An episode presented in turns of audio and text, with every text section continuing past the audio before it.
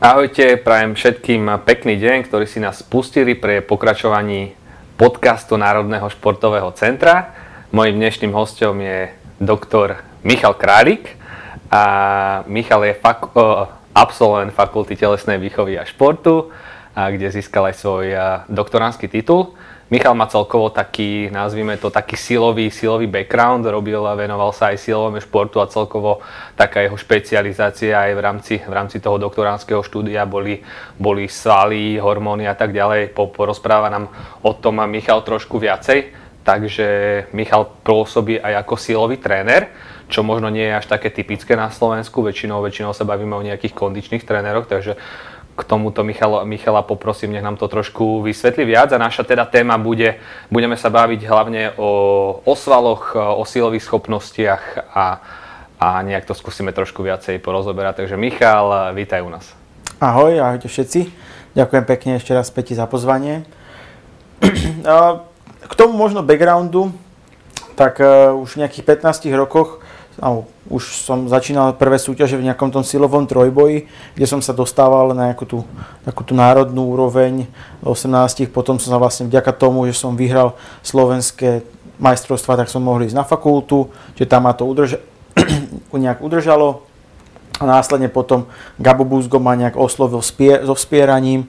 Mne to prišlo ako niečo krajšie, možno niečo zaujímavejšie ako ten klasický silový trojboj, kde som začal trošku ako keby k tomu spieraniu sa dostávať mm-hmm. a následne ma tie silové zložky a sila ako celková veľmi zaujala až na to, že teda ma potom oslovil doktor Sedliak s tým, že či teda chcem nadviazať na svoju nejakú tú magisterskú prácu a posunúť nejaký, zase tú vedu v tom silovom tréningu trošku zase na nejakú inú úroveň. Takže to ma veľmi zaujalo a teraz stále som zaujatý takto tou silou a tým nejakým tým silovým tréningom, ktorý je podľa mňa veľmi podstatný a častokrát mi príde, že je v tom aj športovom, aj v tom nejakom bežnom živote taký zanedbávaný alebo zle braný až do takej kulturistiky, čo si myslím, že není úplne o tom silovom tréningu.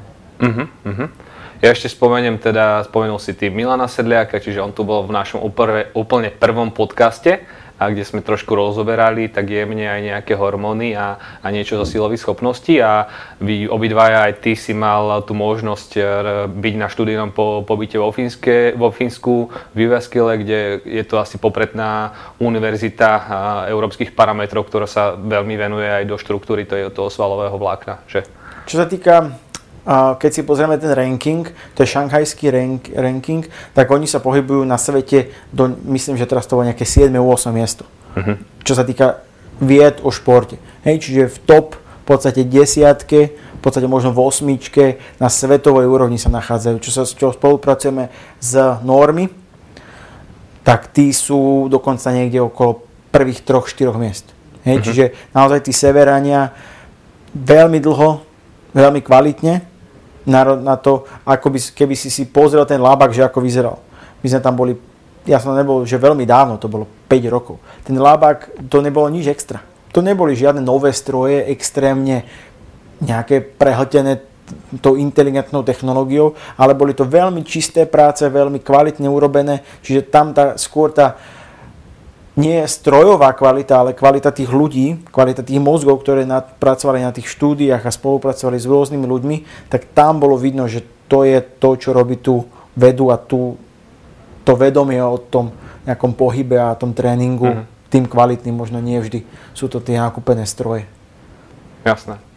Budeme sa o tom baviť ďalej, že v podstate ten, ten vývoj aj v týchto, v týchto vedách alebo v týchto veciach ide stále dopredu. Budeme sa baviť o svalových vláknach, že čo sme sa možno my učili niekedy pred 10-20 rokmi, možno, že dneska už úplne neplatí.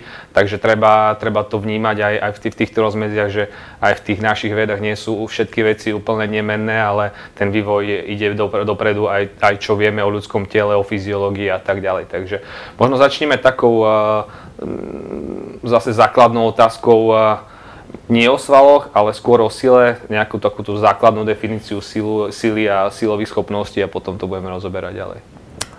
Um, tak ako sme sa rozprávali, tak čo to je vlastne tá sila, tak poznáme možno silu z nejakých tých, od nejakého Newtona, hej, kedy to môžeme povedať, že je to nejaká fyzikálna veličina, hej. Čiže toto by sme mohli takú akoby primárnu vedomosť o nejakom tom slove sila, kde sa bavíme o nejakých viacerých telesách a prelinanie tých polí. Hej? Že jedno teleso pôsobí na nejaké iné teleso a zasahuje do tých polí. Čiže toto je taká tá všeobecná nejaká fyzikálna vec.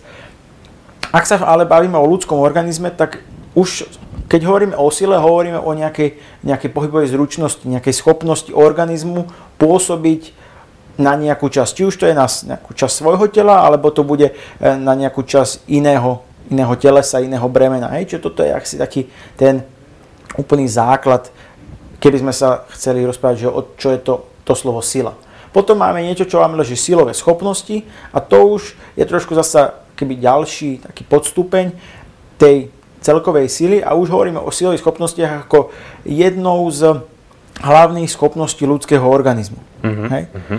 V týchto silových schopnostiach už potom zase vieme ísť trošku dohlbšie a baviť sa o nejakých rýchlostno-silových schopnostiach, ktoré sú zase nejakým špecifikom tej sily.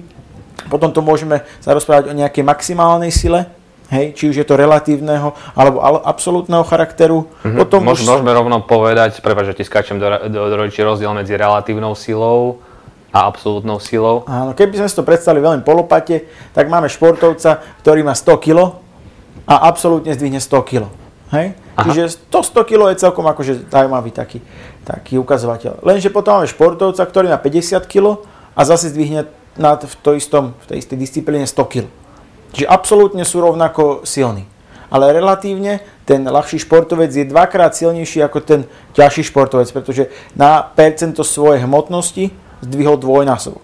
Hej? Lež to ten prvý športovec zdvihol iba jednonásobok. Hej? Čiže bajme sa skôr o tom, ako sme pomerovo silní. Vola kedy aj tie súťaže boli skôr zamerané na tú absolútnu silu, Aha. ale tým, že vieme, že tí športovci sú naozaj rôzni, tak sú už potom v tých súťažiach, napríklad v tých silových, sú, že maximálne, ako keby ten najsilnejší človek není ten absolútne najsilnejší, ale ten relatívne najsilnejší. Uh-huh. Čiže pomere svojej hmotnosti, koľko zdvihol celkovo kil. Uh-huh. Hej, a to je častokrát, ak by, sme sa poved- ak by sme sa bavili o tom, kto je silný a kto silný nie je, tak nemusí byť najšťastnejšie hovoriť o tom, kto je absolútne silný, čiže zdvihnem na benči 100 kg, keď váži 120, nie je to žiadny extrémny počin. Hej? Ale ako náhle máme človeka, ktorý má 60 kg a zdvihne 100 kg na benči, veľmi tak príkladne, tak už môžeme povedať, že tá osoba je silná. Hej? A z tohoto nám vychádzajú aj nejaké odporúčania, čo sa týka, že kto je silný a kto silný nie je. Väčšinou, aby to bolo jednoducho uchopiteľné pre akéhokoľvek trénera, akúkoľvek osobu, tak sú to nejaké percentá z vlastnej telesnej hmotnosti a väčšinou sa nachádza nejakých 8-10 základných takýchto silových cvičení, ku ktorým vieme prihľadiť, že áno, tak ak, si, ak zdvihneš toľkoto násobok svojej hmotnosti v tomto, tak si silný. Uh-huh, uh-huh. Hej? Áno, ja teda poviem, že my tiež pracujeme pri diagnostike silových schopností väčšinou s relatívnymi hmotnosťami, čiže samozrejme sa to vzťahuje k hmotnosti toho, toho pretekára celkovo v športe.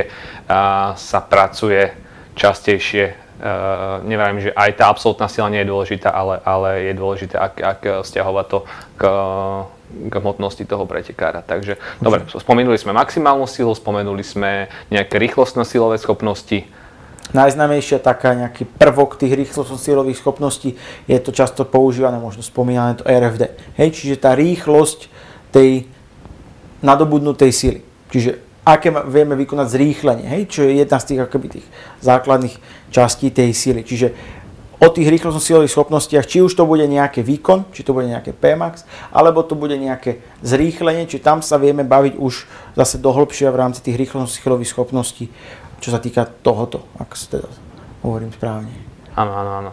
Určite áno. Čiže aj u nás tá diagnostika sa zameriava, napríklad my väčšinou meriame silový výkon, čiže je to schopnosť e, produkovať e, tú silu alebo ten výkon v čo najkračšom čase, čiže ten, ten športovec to vykonáva čo, čo najdynamickejšie, čiže nie je nie je sila ako sila, aj, aj, aj to je taký asi message toho, toho takého základného, základného delenia, lebo niekedy, niekedy v tom tréningovom procese je to taký, taký uh, my, myšmaš, že robíme, robíme sílu, ale, ale nedefinujeme si, že čo, čo, na čom pracujeme, čo chceme zlepšiť a tak ďalej. Asi to rozoberieme ešte trošku v, v ďalšej fáze podcastu.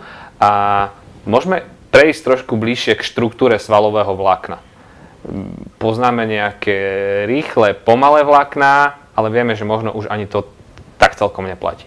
A, tak ako si spomínal, že ak tá veda ide dopredu, tak aj to naše vedomie o tom, čo vieme a potom následne, čo nevieme o tom, o tom ľudskom organizme sa mení.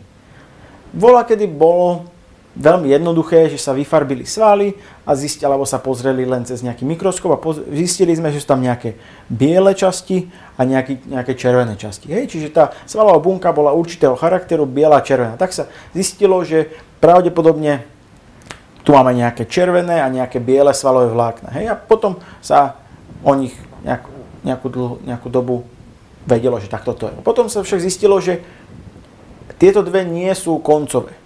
Že koncom možno je ich niekoľko viac. A zistilo sa, že tie červené asi budú teda naozaj červené, lebo boli červené. A tie biele, že niektoré sú také akože bledšie a niektoré sú tmavšie. Takže zistilo sa, že tie, ani tie biele nie sú iba teda jedna a že asi budú ich niekoľko viac. Že budú napríklad dva. Potom vzniklo také zaužívaná prax a tým sa to aj teda dostalo, samozrejme aj vedecky sa to vyskúmalo, že tie biele môžu byť teda tie rýchle, teda tie glykolitické a tie oxidatívne. Lenže potom sme zisťovali, ako tie svaly sa skra- strácajú, ako sa naberajú. Zistili sme, že ani to není úplne zasa finálna, pretože niektoré tie svalové vlákna nám nesedeli do toho, tohoto troj z nejakého zložkového rozdelenia. A keď sme ich využili nejakú modernejšiu technológiu tým, že sa to sa využívali iné ako keby formy zobrazovania, vyfarbovania tých mm-hmm. svalov pod nejakým tým mikroskopom, tak sme zistili, že tých, tých svalov, tých typov svalov není možno, že 3, ale že možno ich je tam 6. Mm-hmm. Hej? A dobré, zatiaľ, skúsi, skúsime ich teda vymenovať?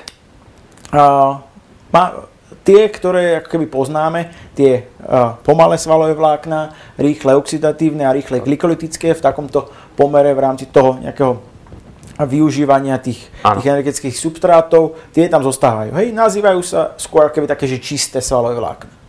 Lenže potom tam máme niektoré, ktoré sa nazývajú že hybridné, čiže ktoré sa o niečo rýchlejšie menia a vedia sa posúvať do určitých smerov. Ak by sme si to chceli ako keby postupne, že ako prechádzajú tie jednotlivé svaly, tak máme tie, tie ako keby tie červené, to sú tá nejaká jednotka pomyselná. Potom máme 1 lomeno 2a, to sú tie, tie už teda tie hybridné. To je niečo medzi tým prechodom tých, eh, tých klasických, tých pomalých červených do rýchlych, ale tých eh, oxidatívnych. oxidatívnych. A je to vlastne nejaký, nejaký medzistupeň. Potom ďalší máme medzistupeň medzi tými rýchlymi oxidatívnymi a rýchlymi glykolytickými, kedy je to nejaký teda zase taký medzikrok, hej, čiže je to 2, 2A lomeno 2a lomeno 2x. A potom ešte za tými rýchlymi svalovými vláknami, tými glykolytickými, ešte sa nachádza skupina, ktoré sú do určitej miery až také, že neutrálne. Uh-huh. Hej? Že tieto svalové vlákna, tieto časti svalových vlákien sa vedia zmeniť podľa toho, ako my ich budeme zaťažovať na hoci ktoré z tých predchádzajúcich. Hej, čiže nie sú to, že iba, že musí to byť takto, musí to byť takto, ale tieto sú, ktoré sa najrychlejšie vedia, uh, vedia meniť. Keď sa porovnávajú uh, osoby, športovci a nešportovci, tak u nejakej osoby, ktorá je také, že bežne pohybovo zdatný človek, uh-huh. čiže žiadny vrcholo, vrcholový športovec, tak, sa do, tak je, vyzerá to tak, že až 20, niekedy medzi 20 až 30, možno 35 celkového objemu tých svalov sú práve tieto hybridné. Uh-huh. Že tie, ktoré v podstate nie sú ešte upratané. Hej, že rozhodujú sa stále, že čo budeme robiť. Ak to nebudeme meniť, tak pravdepodobne sa nám, keby tam budú udržiavať a nebudú tak veľmi využité, ale ako náhle my ideme do toho vrcholového športu, tak tie percentá týchto hybridných sa nám strácajú na úkor tých pravých. Na úkor tých pomalých, rýchlych oxidatívnych, rýchlo, rýchlych glikolytických podľa toho, ako je ten sval zaťažovaný. Uh-huh.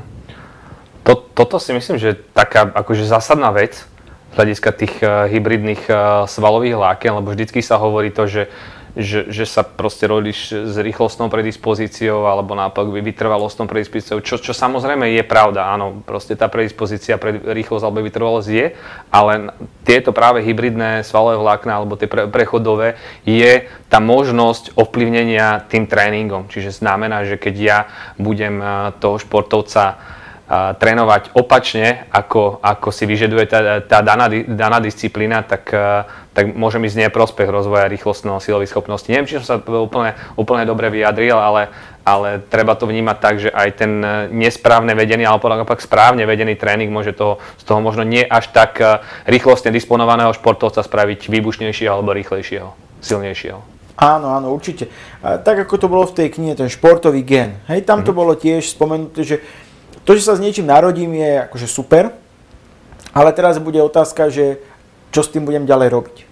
Hej, čiže nejaká genetická predispozícia je, hej, akože nikto z nás naozaj nie je rovnaký, ale to už je každému asi jasné, už aj, že sme rôzno vysokí a keď sme rovnako vysokí, tak máme rôzne dĺžky končatín, mm-hmm. rôzne dĺžky trupu a tak ďalej, takže tá fyziológia je veľmi ako rôznorodá. A takisto aj tie svalové vlákna, teda ten stred, je niekde inde. Hej, sú nejaké priemery, ktoré hovoria o nejakom rozložení toho tých pomalých, hej, teraz keď to veľmi zjednodušene pomalých a rýchlych svalových vlákien v rámci nejakého organizmu. Väčšina zasa netrenovaných jedincov si drží, keby sme spriemerovali všetky svaly na tele, tak sme 50 na 50. Uh-huh. Mhm. Hej. Najčastejšie vedecké štúdie, ktoré sú že kvalitné, lebo teraz už není ľahké vyprodukovať dobrú vedu, aby ju aj niekde opublikovali, tak e, väčšinou od vás chcú nejaký svalový dôkaz. Hej, čiže nie len číslo v nejakej tabulke, lebo to je bulharská konštanta, tam si vieme to trošku s tým pohrať, ale keď, keď vyťahneme z nejakého človeka svalové vlákno, tak to už je naozaj, to sa akože ťažko oklame, hej. Jasne. Keď ja mám jednu fotku, druhú fotku, určitého svalového vlákna, ktoré vieme dostatočne dobre povedať, že to je od toho istého človeka. A tie sa práve berú, že od, zo stehenného svalu, pretože je pomerne robustný a práve vastus lateralis, čiže tá vonkajšia, tá vonkajšia hlava toho stehenného svalu, kde pri netrenovaných športovcoch je to 50 na 50. Hej? Väčšina tých netrenovaných osôb má 50 na 50. A práve my si vieme, ak sme spravili biopsiu z nejakého rýchlostného športovca, tak uvidíme práve v tejto časti svalu, že tam ten pomer už bude už bude trošku iný. Hej? Čo je zase len taká zase rýchla odsúka, tak zase naopak lítkový sval je jeden z takých najviac preukázaných, že tam je najviac práve tých červených, eh, červených svalových vláken. Hej. Niektoré práce ukazujú, že 70%, niektoré až dokonca 85-90%. Hej. Čiže, Áno, čiže, čiže aj vlastne u jedného človeka je ten pomer rôzny. Neznamená, že máme 50 na 50 v stehne, tak ho máme v celom tele, ale sú niektoré, svalové, eh, niektoré svaly sú zásobené viacej tými rýchlymi a niektoré naopak tými pomalými. Hej, skôr to... úplne naopak, že skoro žiadny sval není 50 tak. na 50, ale tento stehenný sval, ten vastus lateralis, vyzerá, že je naozaj že tak veľmi blízko 50 na 50. Mm-hmm. Hej, čiže toto je samozrejme, a opäť sa nám to bude, pravdepodobne to bude aj z nejakej tej, toho ľudského vývoja. Jasné že ako tie svaly sú potrebné, ako sú využívané, hej, tie končatinové možno sú trošku menej a tak ďalej, posturálne, fázické jedno s druhým, čiže nevieme to úplne, uh-huh. úplne, že prečo je to presne takto, hej, ale pravdepodobne by to mohlo byť veľmi podobné tomu, čo, o čom sa teraz, teraz bavíme. Uh-huh. Dobre, čiže povedali sme si, že, že tie pomery, pomery sú rôzne medzi rôznymi typmi, typmi športovcov, ale aj teda, že uh, aj v rámci jedného človeka z hľadiska funkcie t- tých svalov môžeme mať niekde uh, viacej uh, rýchlych a niekde uh, viacej pomalých. Uh, čo sa týka možno trénovateľnosti tých svalov. My sme už tu niečo načetli, že, že nie je to len o tom pomere, akom sa, akom, za akým sa narodíme. Ja si pamätám na jednu štúdiu na jednovaječných dvojčatách, kde ich skúmali už v dospelosti a jedno z tých dvojčat malo vyslovene, venovalo sa vytrvalostnému športu a, a tá, tá biopsia ukázala v dospelosti úplný rozdiel, mali fakt rozdielný pomer tých svalových vláken na, na tých skúmaných svaloch, čiže veľký faktor hrá tréning a aké je to tréningové vedenie, ak sa bavíme teda o športovcov, tak o športovom tréningu. Takže moja otázka ďalšia je, čo robíme zle, alebo čo, aké sú také možno hlavné, hlavné chyby z hľadiska toho, toho tréningového vedenia a chceme teda vychovávať rýchlostno silových alebo, alebo, alebo silových športovcov. A, dobre si to povedal, že aj tie jednovajčné dvojčata nebudú rovnaké. Hej? Um, kde je možno, možno ten problém, je, že zase bolo dlhodobo nejaké vedomie, že keď si rýchly sa nenarodíš, keď sa nenarodíš rýchly, nič z tela nebude už proste nebudeš bolt. Keď sa narodíš vytrvalý, tak možno budeš ešte vytrvalejší a bude sa s tým dať niečo pracovať. Čiže ja sa obávam, že toto je jedna z takých tých nastavení, že sme si to zašuflikovali a takto to bude a už to ďalej nepôjde. Takže toto bude jedna asi z tých vecí, ktoré budú ovplyvňovať túto trénovateľnosť. Druhá vec je, že ako, sme, ako si hovoril na začiatku, uh, Niektorí tréneri, alebo aj pomerne dosť trénerov, si myslí, že trénuje silu, myslí si, že trénuje rýchlosť, ale akože väčšinou trénujú vytrvalosť na konci dňa. To je bohužiaľ veľký problém, že trénovať silu a rýchlosť je veľmi náročné na tú ve- moju vedomosť informácií o tomto danom probléme. Ako trénovať vytrvalosť, lebo všetko proste na konci skončí o vytrvalosti.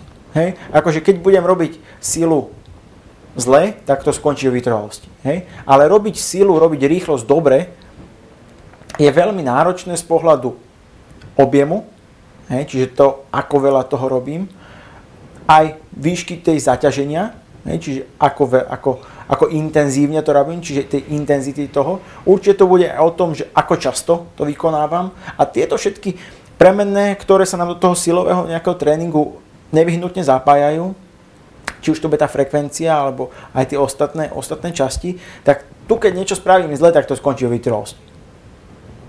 Hej? Uh-huh. Čiže uh-huh. nám stačí, tam je ten taký, že pomerne tenký lat nad tým, ako to urobiť dobre, ako to urobiť, že nie je dobre. Hej? Napríklad veľa prác a, ukazuje, že zase bolo voľa kedy taký trend, že trénujme do mŕtva.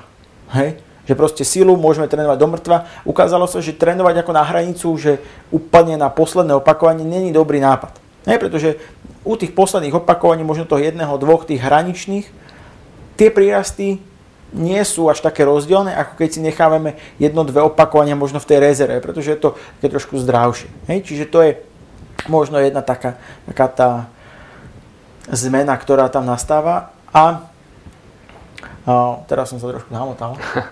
Pohode. A keď sme začali teda od tréningu, ty si tu vymenoval, že my vlastne pri tréningu, tréningy síly môžeme manipulovať s intenzitou, môžeme manipulovať s rýchlosťou, s objemom, zložitosťou, hustotou, frekvenciou tréningu. Je to vec, na ktorú možno tréneri niekedy, niekedy zaujímajú, že my naozaj ne, neriešime len výber tých cvičení, ale toto sú všetky veci, ktorý, s ktorými my môžeme manipulovať a z hľadiska rozvoja danej kvality tej síly, či už sa bavíme o, absolútnej sile alebo rýchlo, e, rýchlej sile alebo pomalej sile, si každá z nich vyžaduje možno nejaký trošku iný tréning alebo v určitej fáze roka je dôležité to trošku zmeniť, aby prichádzalo k tej adaptácii, lebo keď sú všetky tréningy rovnaké, tak jednak tá adaptácia je, je nižšia a takisto dosť často to potom sklzáva skôr do takej silovej vytrvalosti, ako, ako si vravel, alebo možno až, až vytrvalosti. Práve preto sme začínali túto tému úplne zhlboka, aby sme vysvetlili tie, uh, že ten pomer tých svalov, celková tá štruktúra je rôzna, vyžaduje si to aj, aj rôzny tréning. Ešte možno sme preskočili uh, tá, to svarbenie tých svalov, tak uh, to tmavšie svarbenie pri tých pomalých svalových vláken je preto, že oni sú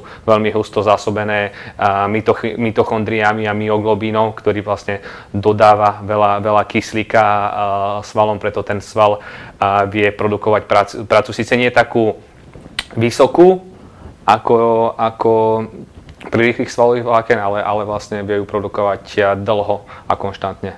Áno, ako niektoré práce, ktoré ukazujú, že ako asi veľký je ten rozdiel, tak u tých rýchlych uh, glykolitických, čiže ten ako keby tie najrýchlejšie, oproti tým pomalým, tak tam sa bavíme niekde o nejakom až 20 násobku toho výkonu. Uh-huh. Hej, čiže to je ako veľmi, veľmi veľký rozdiel medzi v tom, čo ten, čo ten sval, alebo tá, možno úplne nie čisto iba ten sval, ale tá svalová bunka, nejaké svalové vlákno dokáže vyprodukovať energie. Hej? Lenže zase na druhej strane tá únava je zase úplne niekde inde, že veľmi rýchlo tieto, tieto svalové vlákna my začneme unavovať. A keď ich budeme takto unavovať, tak e, zasa hráme skôr do karát tým červeným, pretože oni už budú to strácať nejaký svoj výkon, ale už sa budú zasa ako keby ťahať si tú energiu možno v rámci toho oxidatívneho systému, ktorý už my ak chceme trénovať silu, nechceme úplne. Hej. Uh-huh. Čiže toto zase môže nám ako keby to uh-huh. kaziť. Takže zase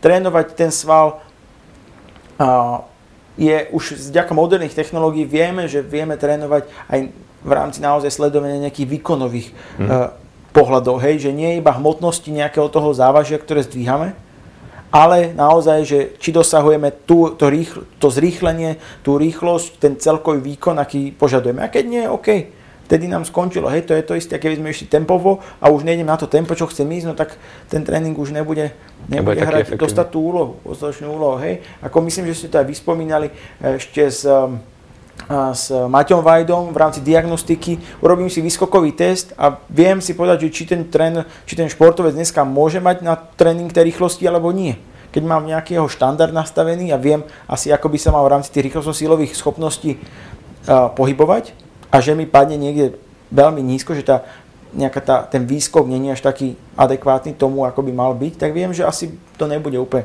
najvhodnejšie trénovať, trénovať toto. Takisto svalovica je veľmi, podľa mňa nešťastne brána, ako je tak e, na piedestali, že svalovica je niečo, niečo lukratívne, niečo, čo chceme dosiahnuť a keď nemá svalovicu, nebol to dobrý tréning.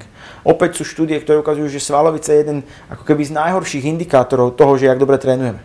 Hej? Samozrejme, keď začíname s nejakými novými prostriedkami, tak tá, tá novinka, tá novosť toho podnetu samozrejme nám prinesie nejaké tieto, tieto zmeny. Ale aby to bolo kontinuálneho charakteru, hej, tak jediné, čo si my môžeme keby týmto dlhodobým preťažovaním Hej, pretože keď si hovoríme o tej svalovici ako porušenie nejakých tých svalových vlákien, najčastejšie tým excentrickým typom toho, toho pohybu, toho tréningu, pretože ten je taký, ktorý najsilnejšie trhá tie jednotlivé tie svaly, potom to tam vlastne porušuje, vzniká nám ten opuch, všetky tie obnoviteľné časti nám teda tam musia prichádzať, všetky tie biele krvinky a tak ďalej, aby sme ten sval dali dokopy.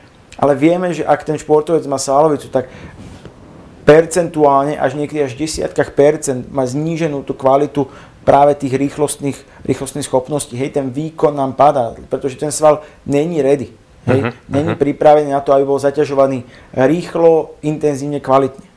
Hej, je zase bude pripravený na to robiť akože niečo, ale zase sa budeme baviť, že to bude padať do tých vytrvalostných. Uh-huh. Hej, čiže to môže byť zase nejakým tým, tým nie úplne na ideálnejšie. Takže keď robíme nejakú silu alebo chceme robiť nejakú rýchlosť, tak musíme si dať pozor na to, aby sme naozaj trénovali to, čo chceme trénovať a ne, nestiali sa zase do toho konceptu, že nakoniec sme v nejakej tej vytrvalosti. Hej, a uh-huh. potom sa divíme, že tí športovci naši nezrýchľujú. No, ak, to nem, ak ešte tam nemajú ten, ten nejaký ten základný fyziologický priestor, práve možno v, práve v týchto svalových vláknach, hej, čo sa ešte nebavíme o nejakých neurálnych procesoch, ktoré zase tam môžu sa meniť, tak e, vtedy sa nám budú, budú ešte možno stále nejaké obdobie zlepšovať, ale už potom príde naozaj, že sme na, na vrchole a že už to musíme len tým kvalitným trénovaním, nie tým iba trénovaním nastaviť a toto už môže byť zase ten problém. Uh-huh. Aké sú limity v rozvoji silových schopností? Vieme, že dobre, máme nejaký pomer e, jednotlivých typov svalových vlákien, a potom najčastejšie sa tak bavíme, že, že o objeme alebo o tej hypertrofii, ale asi to neplatí, že čím, čím väčší sval, alebo platí, platí to len do istej miery, čím väčší sval, tým väčšia sila. Aké sú tam tie ďalšie mechanizmy, na ktoré, uh, ktoré sú vlastne limitujúce z hľadiska rozvoja tej sily, alebo ktoré rozhodujú o tom, že či, či som silnejší alebo menej silnejší? Áno. Tá hypertrofia určite není ten primárny spúšťač hej, tej, tej zmeny tých silových schopností. Hypertrofia, ak by sme ich robili akokoľvek správne a chceli by sme si povedať, že naozaj je tam viditeľná svalová hypertrofia, tak v rámci toho tréningu nám bude, uh, budeme potrební mať to časový úsek aspoň tých 6 týždňov. Až po tom čase vieme naozaj si pozrieť v rámci štatisticky významných zmien, ako to vo vede máme radi, že tam naozaj nie je nejaký náraz svalu. Ale to, to neznamená, že tých prvých 6 týždňov je zbytočných. Práve od toho, už od prvého tréningu sú viditeľné zmeny na tej neurálnej úrovni. Či už je to tá kvalita toho spojenia. Hej. Alebo to je tá svalová koordinácia, ktorá je nevyhnutná. Hej. Optimálne koordinované svaly robia optimálny výkon, pretože sa svaly navzájom nebrzdia. Hej. Bude to aj to množstvo zapojenia svalových jednotiek. Hej.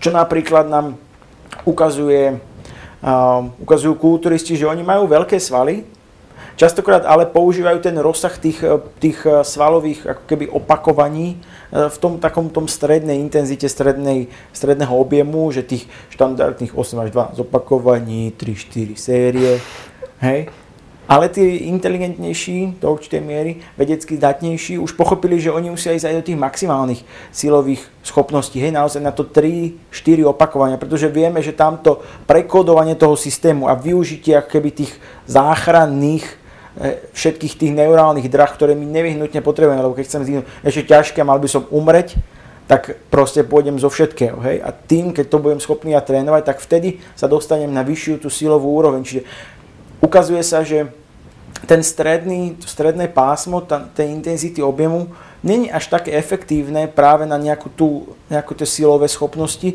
ale skôr do tej hypertrofie, ktorá vo veľa športoch je nežiadúca. Lebo väčšia hypertrofia, viac musím zjesť, viac musím odniesť, ale v rámci, keď si pozrieme napríklad porovnanie e, kulturista a silový trojboj, tak kulturista, ktorý má 80 kg je v podstate mušia váha, hej Cílový trojbojar, ktorý má 80 kg, je v podstate v rámci svojho hmotnosti a, a všetkých tých ľudských predispozícií je, že najlepší. 80, najsilnejšie kategórie sú medzi 80 a 90 kg. To sú proste najsilnejší chlapi, tam tých ľudí je naozaj veľa a sú veľmi silní. A absolútne sú silní a bajme sa naozaj o 80 kg športovec, keď nepotiahne 250 až 300 kg na mŕtvý ťah, tak akože na, ani na slovenskej úrovni nemá čo mm. povedať. Mm. Hej. Ja sa teraz pripravujem do tejto hmotnostnej kategórie okolo 80 kg a pozeral som si rekordy, hej, ktoré tam sa nachádzajú a bavíme sa, že drep je 200-220 kg, mŕtvý ťah 250 plus, hej, a ten bench press, tam sú trošku e, nižšie tie hodnoty, možno nejakých 140-150 kg ale bavíme sa, že väčšinou trojnásobok tej svojej hmotnosti vie ten, ten, um, ten trojbojar uh, stvihnúť. Hej? A oni potrebujú byť do určitej miery, lebo, pretože do určitej miery ten objem s tým, ako keby s tou silou ide dokopy. Hej? Uh-huh. Ale ten mozog a teda ten organizmus, ak je to prirodzeného charakteru, je dosť chytrý na to, že zvie, že ja nepotrebujem byť obrovský na to, aby som bol silný. Hej? Čiže vieme, že tá svalová sila je možná tréno, trénovať ako keby do naozaj vysokého veku. Čiže nezastavuje sa nám ako hypertrofia v nejakom období, kedy nastáva tá výrazná atrofia, ale keď my udržiavame ten dostatok tých impulzov, tak tú svalovú silu vieme naozaj trénovať dlho. Hej, že tí športovci, ak sa nezrania a nepríde niečo, niečo iného charakteru, nejakého dopingového, čo častokrát sa používa v týchto športoch stáva, pretože je to pomerne uh, priamočiary šport, není to nejaký komplexný, uh-huh, uh-huh. že tenis alebo hokej, futbal, kde je veľa faktorov, že ten faktor, to množstvo tých faktorov vonkajších je pomerne nízky, tak to vieme ovplyvniť. Jasné. A myslím, že tu sa nemusíme baviť len o vyslovene nejakých e, vyslovene silových športoch alebo len rýchlostno silových športoch. Konec koncov tá sila je dôležitá pre väčšinu, uh, väčšinu športov, športov, ale že uh, aj ten point, uh, ktorý si vlastne aj spomenul, je, že uh, není dôležitý len ten samotný pomer alebo veľkosť toho svalu, ale aj tá kvalita toho riadenia. Spomínul si zapojenie tých motorických jednotiek a tak ďalej a tak ďalej a na to má obrovský vplyv vlastne ten tréningový prostriedok, výber cvičenia a tak ďalej, ako kvalitnú ja tú dráhu vybodujem, ako kvalitné to zapájanie jednotlivých či už jednotiek alebo svalov alebo tých slúčiek mám, aké mám to usporiadanie. Takže to, to sú ďalšie, ďalšie veľmi dôležité faktory, ktoré nám môžu zlepšiť uh, tie silové schopnosti a, a ten človek nemusí byť veľký, nemusí byť nejaký obrovský, môže byť extrémne silný. Áno, čo sa týka napríklad, keď sme v tom vnútri toho svalu, čiže v tých svalových vláknach, tak e, napríklad práce sú, alebo teda ukazujú nám niektoré práce, že napriek tomu, že spočiatku ten e, športovec urobí nejaký objem, aj keď ho možno nepotrebuje, tak povedzme si, že dáme nejakú takú letnú objemovú fázu nejakého športu zimného charakteru, tak tým detréningom sa nám ten nepotrebný objem častokrát keby stratí, nám odíde, ale to, to množstvo tých rýchlych svalových jednotiek sa nám niekedy udrží a dokonca v rámci toho detréningu, posilovom tréningu, po nejakom intenzívnom, čiže bavíme sa nejakých tro, troj, 6 razov maxime, čiže naozaj silový tréning, žiadny zbytočný, zbytočný objem, tak sa nám preklápajú aj tieto ako keby rýchlo, rýchle svalové vlákna do tých rýchlych glykolytických. Hej, čiže my celkovo natrénujeme nejaký objem, do určitej miery sa keby v úvodzovkách spomalíme, lebo veľkosť toho svalu, ale tým detréningom po nejakých častokrát 4, 4 týždňoch už vieme preklopiť zase naspäť ako keby a čer, naspäť plus čerpať z toho nového, nového podnetu už aj do tých najrýchlejších, najrýchlejšieho typu tých svalových vlákien, ak som to povedal správne, že uh-huh. pochopiteľne som to som to sa snažil vysvetliť. Čiže aj u tých športov, ktoré nevyzerajú, že potrebujú silu, pretože sú naozaj dosť vytrvalostného charakteru možno, tak veľa aj vytrvalostných sa ráta samozrejme na čas. Hej? Čiže aj keď ja chcem byť rýchlejší, tak zase tam máme to slovo rýchlosť, čiže potrebujem byť rýchly. Hej? Ako nejde nám o to, že, kto to, že či to zabehnem alebo to nezabehnem. Ale ide nám o to, že ako rýchlo to zabehnem. Takže zasa tá rýchlosť tam znova je a tá sila je nejakou predispozíciou, nejakou, ak to tam máme, nejaký ten balík, tak znova tým trénovaním vieme s tou, sil, s tou rýchlosťou vďaka tej sile pracovať. Mňa len teraz tak napadlo, sledoval som trochu cez víkend klasické bežecké lyžovanie majstrovstva sveta a tam, tam je vidno tých, hlavne tých kratších trátiach, že považuje sa to za hlavne vytrvalostný šport, ale keď e, pozrieme sa na tých mužov alebo aj ženy, ako, ako, tu sú, ako, ako dávajú tú súpaš do kopca, tak tam je absolútne vidno, že, že tam, tam musí byť obrovský potenciál aj silový. Jednak samozrejme aj vytrvalostný, vysoká spotreba kyslíka, ale, ale bez, bez obrovskej sily e, by to tam jednoducho nešlo. To, čo, aké výkony e, predvádzajú tí najlepší pretekári aj v takýchto športoch. Presne tak, že ten výkon hm, je možno 20 minútový v tých takých kratších, možno do pol hodinky, aj v rámci toho biatlonu je taká, asi, asi taká pol hodinka, čo sa už berie ako dosť vytrvalostné. A pritom tí športovci naozaj, keď si ich pozrieme, tých najlepších, tak to sú, to sú športovci, ktorí by mohli byť veľmi dobre bratí za nejakých strednotratiarských atletov. Hej, čiže určite nie je úplne top tých rýchlych, krátkých šprinterov, ale akože asi by som im nepovedal, že je to vlastne vytrvalec. Hej, čiže naozaj to, to, to svalové nejaké množstvo, hej, to percento z toho, z toho tela, ktoré sú tie svaly, tak je určite v nášho pohľadu nadpriemerné, čo by sme si povedali, že tak to má vyzerať uh-huh. vytrvalostný športovec. Čiže uh-huh. určite je to zase to nejaké nejaké nejaký iný pohľad na to, mm. ako by ten atlet mal vyzerať. Hej?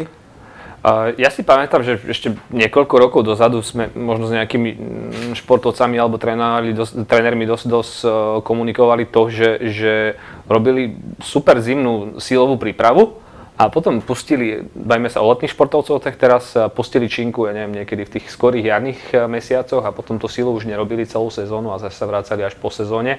A my sme vraveli, že možno to není úplne, úplne ten ideál, že, že je dobré uh, tie silové schopnosti stimulovať aj počas tej sezóny. Nemusia to byť už nejaké asi nejaké dlhé, alebo samozrejme potrebujem to kvantum odrobiť, dajme tomu v tých zimných mesiacoch, ale je dobre aj počas sezóny tam na nejakej udržiavacej báze robiť, robiť tú posilku alebo stimuláciu silových schopností.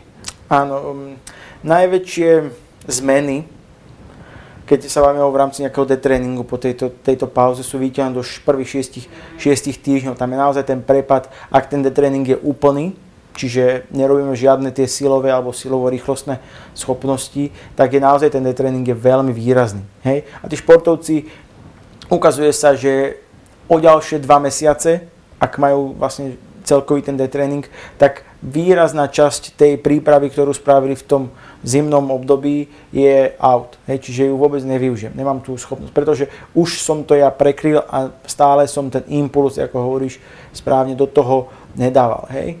A čo sa týka nejakej všeobecnej populácie, tak tam je, že ak, ak by sme nechceli samozrejme viac rozvíjať už tú silu, ale chceme si ju udržať, to, čo sme si natrénovali, tak minimum je jedenkrát za týždeň vykonávať v rozsahu nejakých 15-20 minút takú rýchlostnú silovú zložku, ktorá nám nerozbije nejak to naše trénovanie, možno predsúťažné, ale udrží nám to, čo sme si natrénovali.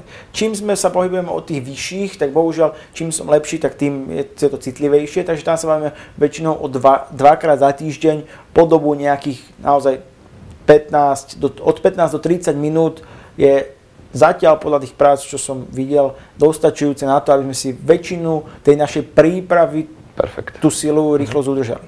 Hej. Uh-huh. Toto s tým som sa stretol aj ja, že sme robili nejakú silu a potom, potom som ch- prosil, chcel som, aby tá sila, sila sa tam udržala a potom boli také veci, že není na to čas. Hej, nie na to čas, nie na to priestor. Ja hovorím, že OK, ale to sú, to, čo sme robili predtým, to sú vyhodené čas a peniaze. Hej? Lebo veľa z toho zasa už my utlmíme a už to nebudeme rozvíjať, takže to bude samozrejme problematické. Hej? A vieme, že a, rýchle svalové vlákna majú dvoj až trojnásobne väčší, a, väčšiu schopnosť a, e, rásť, hej? čiže čo sa týka objemu. Ale takisto veľmi rýchlo aj strácajú. Aj ten objem, aj tú kvalitu. Hej, nie úplne, ale zase tá špička, ktorú my sme si natrénovali, ktorá je trošku mimo našeho nejakého štandardu, tak tá nám pôjde veľmi, veľmi rýchlo do smútku, hej, dopreč. Čiže toto je to, že čo možno aj urobia super, že urobia dobrú, dobrú prípravu určitého toho obdobia, ale už sa to nepretaví v tom, v tom zvyšku toho nejakého tréningu. Ja som si aj pozeral, že ako často zapájajú v rámci v rámci sezóny práve, e, teraz sme tak v zime, takže tí biatlonisti, tak keď bol taký nejaký ročný sumár, tak minimálne raz za týždeň vždy mali nejakú silu. Kto? Uh, biatlonisti. Aký? Špičkový, norský. Okay. Norský, hej. Uh, málo akože celkovo výskumov je, kto to dáva von, uh-huh. ale bol taký uh, globál, kde boli norskí, norskí biatlonisti, ktorí išli na v rámci nejakého olympijského cyklu. Tam ukazovali, že raz za týždeň bola tam tá sila. Hej. Tiež ju mali v objeme nejakých tých 20-30 minút, myslím, že 20 to bolo práve na, na tom nejakom priemere, ale to tam bolo, že každý deň. Čiže nebola zasa, že iba, iba v určité krátke obdobie, že sila a potom už kašľame na silu. Uh-huh, už uh-huh, máme uh-huh. sily dosť, už sme silní. Hej, čiže toto je zasa... Do, dobre, že si začal s týmito odporúčaniami aj, aj z hľadiska frekvencie, aj z hľadiska času, že, že nemusíme, nemusíme si predstaviť, že silový tréning musí trvať hodinu a musím od, z neho odchádzať uh, zničený, ale ako vravíš, dobrý silový tréning, ktorý má svoju funkciu, a vieme niekedy odrobiť do pol hodiny veľmi kvalitný a môže slúžiť ako, ako napríklad tonizačná fáza na, na poobednejšiu fázu a tak ďalej. Podporíme aj regeneračné procesy alebo ten druhý tréning, dajme tomu vytrvalostný, môže byť dokonca lepší lepší. Takže, Určite, takže napríklad mal som jednu športovkyňu, ktorá vyžadovala, aby deň až dva pred súťažou išla nejakú rýchlostnú silovú zložku. Pretože jej sa súťažilo lepšie. Hej, čiže aj tá predpríprava, opäť vieme, že takéto formy nejakej tej predprípravy na to športovanie sú vedecky podložené a ona cítila, že bola schopná byť rýchlejšia hej, v rámci toho, toho trénovania. Samozrejme, nebola tam nejaká veľká opäť tá tréningová jednotka, lebo tam by sme tú dobu tej, tej regenerácie mali výrazne predloženú, ale ten taký ten impuls, že udrž si túto rýchlosť, udrž si túto silu a sme, sme ready. Hej? Čiže tento, uh, oni to volajú aj, niekedy to nazývajú tonizácia, alebo aj nejaký ten fine tuning, hej? čiže prípravu na, ten, na, ten, na tú súťažnú časť. Čo nám teda nebude fungovať, ak dostanem dospelého športovca, ktorý nemá žiaden, žiadnu skúsenosť so silovým tréningom, alebo teda minimálnu, alebo nejak tak, tak tá tonizácia nám fungovať nemusí. A to sa vlastne, by som sa dostal aj k ďalšiemu bodu, čo sme si tak do, dopredu, dopredu pripravili, že rozvoj síly v každom veku, od dieťaťa až po seniorov.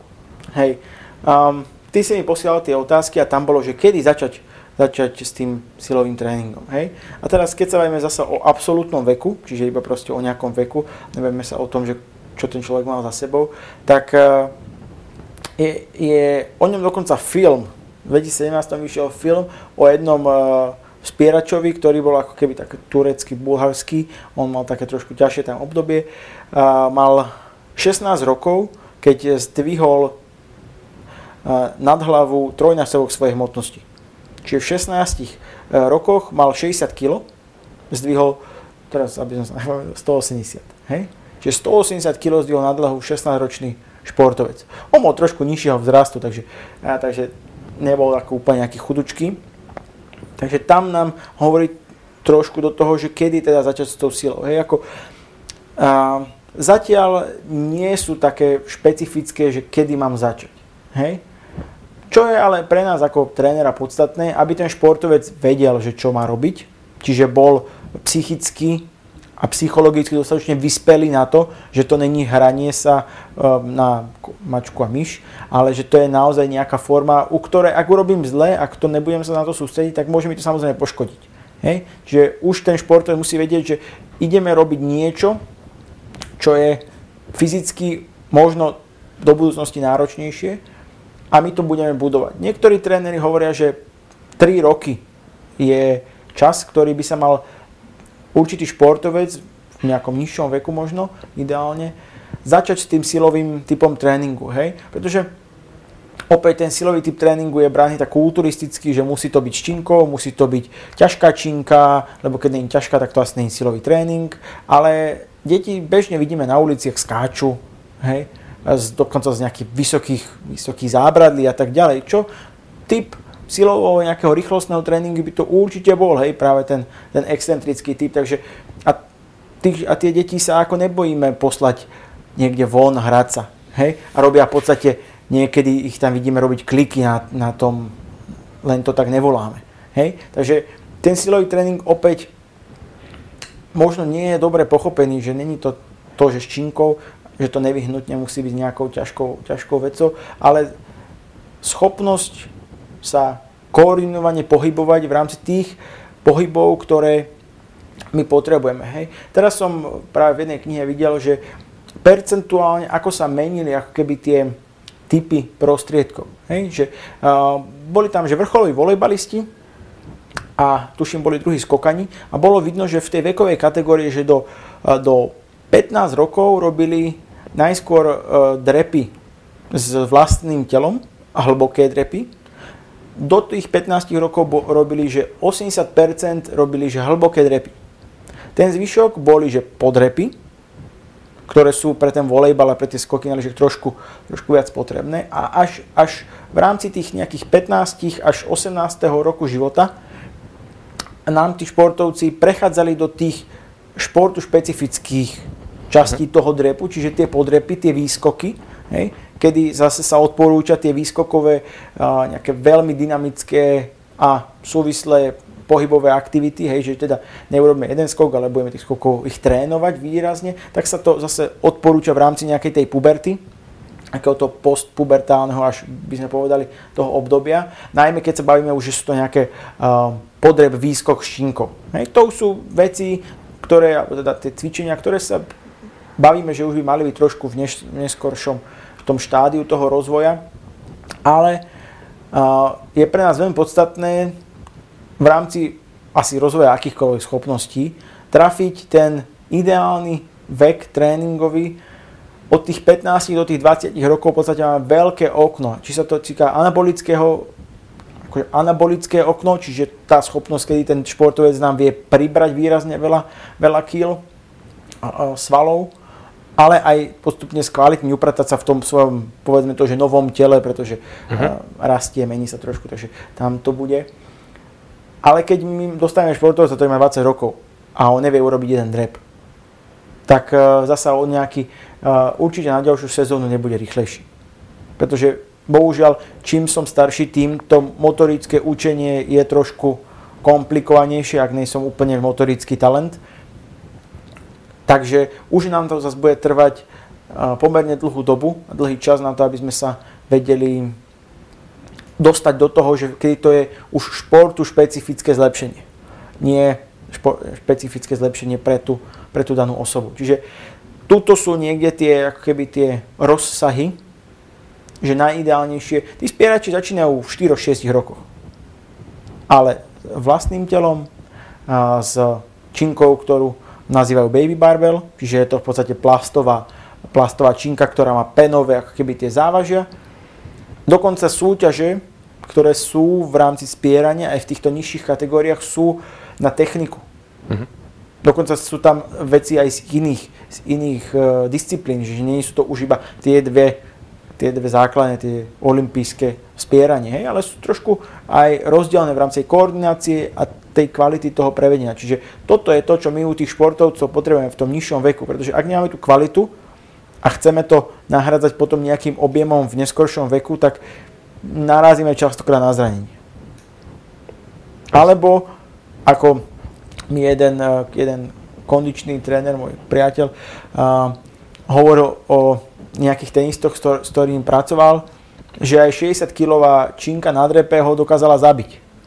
Hej pretože ten človek nebol, nebol, vôbec, nebol vôbec nachystaný na, na práve takéto a potom museli už dva roky na tom pracovať, aby sa vôbec do toho dostal. Jasne. A, pretože on chcel zdvíhať vtedy veľké kilá, si pamätám, lebo on videl, ja neviem, či to bol Novak Djokovic, alebo to bol uh, Rafa, že videli ich v posilke, jak trénujú nejako so stovkou, tak oni, že poďme aspoň so 40 60 a bolo to veľmi uh, nešťastné rozhodnutie samozrejme. Mm.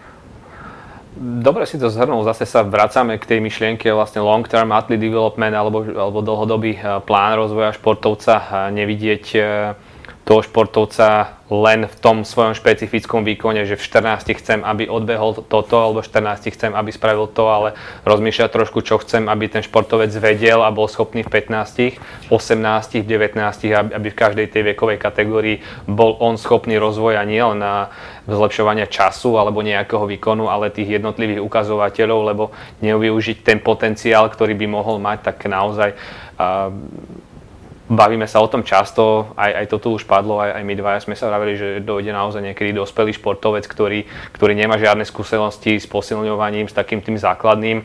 Hej, potom to naozaj dlho trvá ho naučiť eh, cvičiť a naozaj potom už vôbec nemusí dojsť k, rozvoju, k patričnému rozvoju silových schopností pre jeho uh, danú športovú disciplínu. že musím povedať, že sa s tým uh, stretávame pomerne často, čiže my toho športovca už v 15-14 rokoch nevravím, že má dvíhať nejaké váhy, ale z hľadiska uh, pripravenosti toho organizmu, základných pohybových stereotypov už v tomto veku by mal byť pripravený. A poviem aj skúsenosť možno z posledných týždňov, mesiacov s hokejistami, ktorí sú, e, radíme ako rýchlostno-sílový šport, tak keď ten športovec však v 16-17 nemá zvládnuté základné tieto pohybové stereotypy, tak už, už tedy je to veľký handicap pre rozvoj tých, tých kvalít, ktoré jednoznačne potrebuje, preto potrebuje aj pre hokej. A každý, kto trénoval nejakého dospievajúceho športovca práve v tom období, čo si spomínal, v tom extrémnom anabolickom faktu vyplavovania testosterónu a týchto vecí, nevyužiť toto, keď ten športovec vie niekedy z tréningu na, tré, na tréning robiť také veľké prírastky a nevyužiť toto pre väčšinu disciplín, tak je naozaj, naozaj škoda a veľa športovcov potom nevyužije ten svoj potenciál dospelosti. Presne tak, aj tá rýchlosť tej regenerácie je úplne akoby na, na inej úrovni.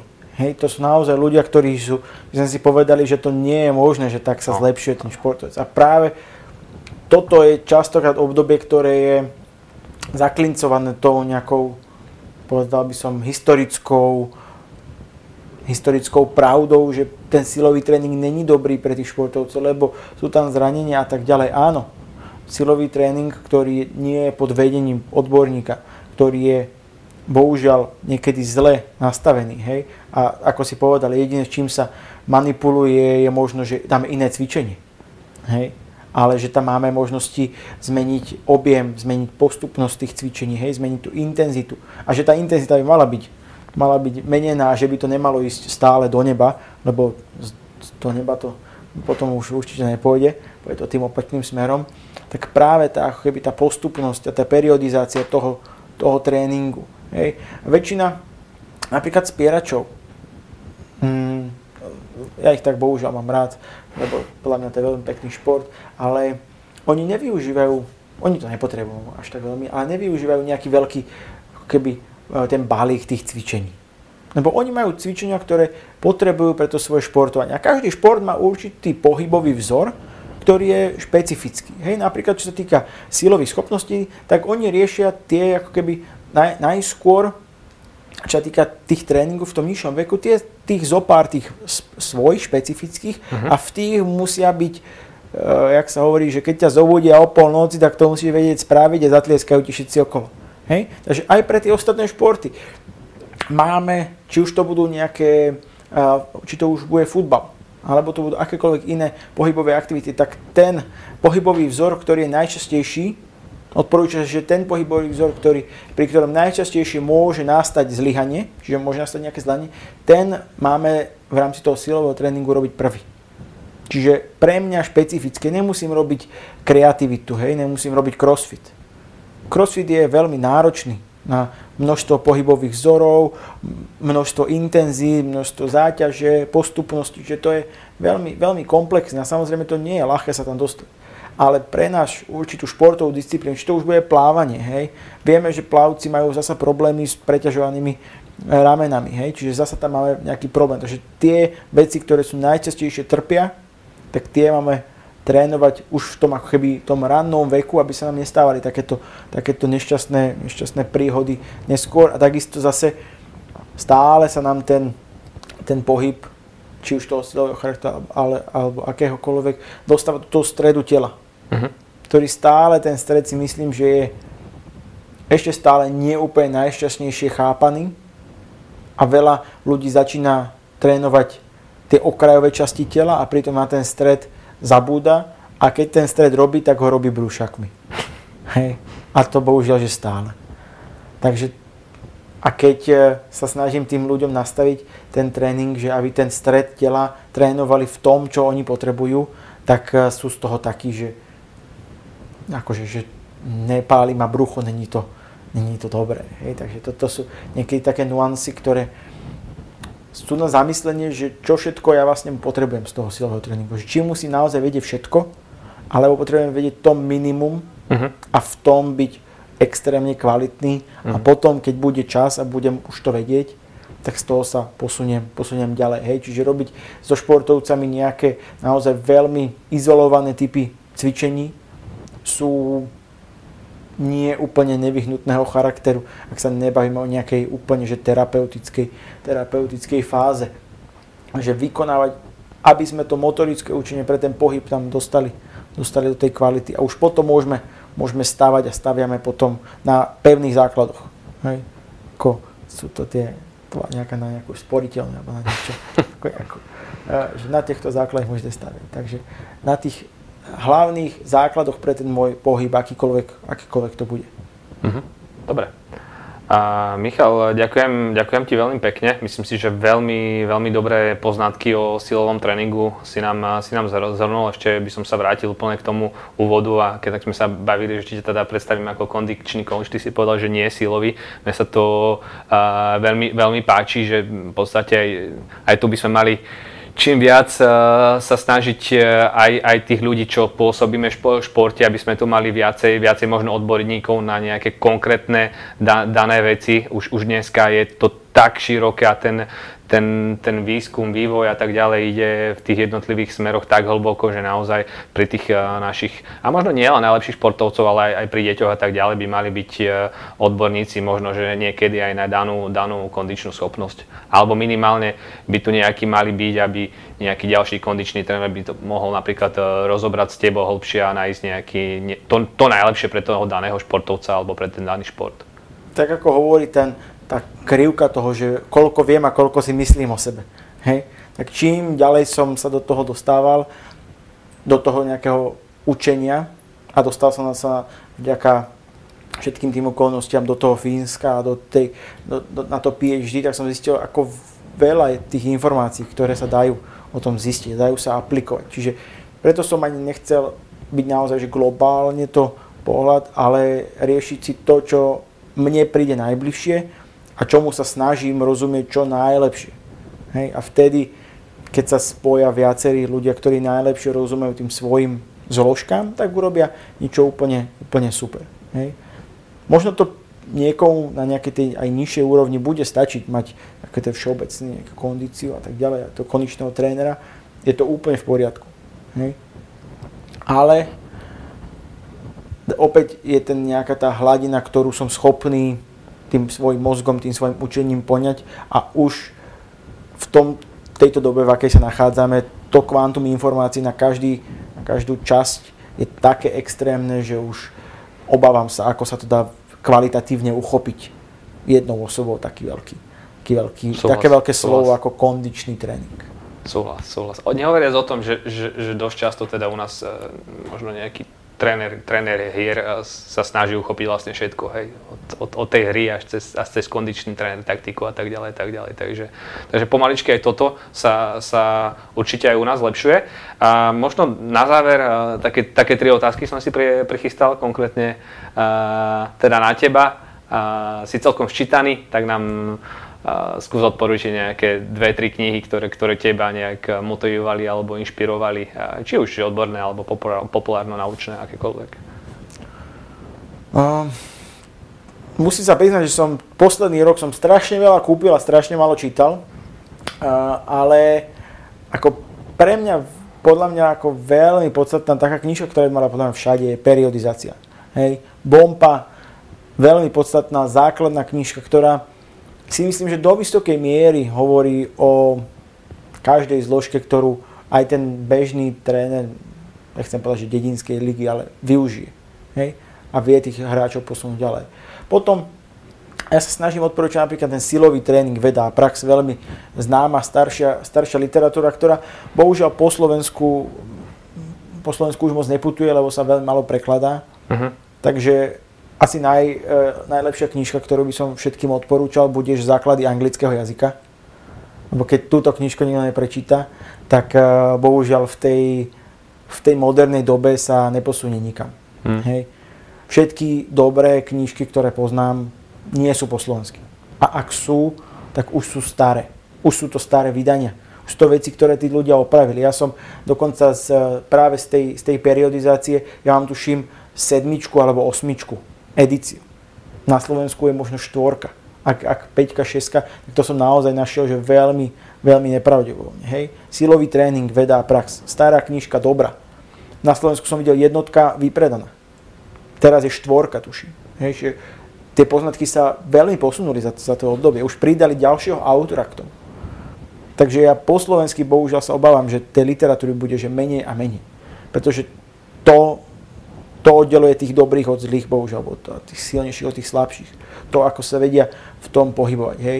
Ja veľmi rád odporúčam priame zdroje, čiže e, citácie z článku, ale keď to niekto nevie preložiť, nevie to prečítať, tak e, bohužiaľ bude odkázaný na e, niekedy, až by som povedal, jedna babka povedala a to, mm. že čo ja pochopím z toho, z toho textu, či už využijem ten Google Translate, ktorý není dokonalý, ale do určitej miery možno aspoň dá tie súvislosti dokopy, tak eh, bez toho to asi, asi úplne nedá.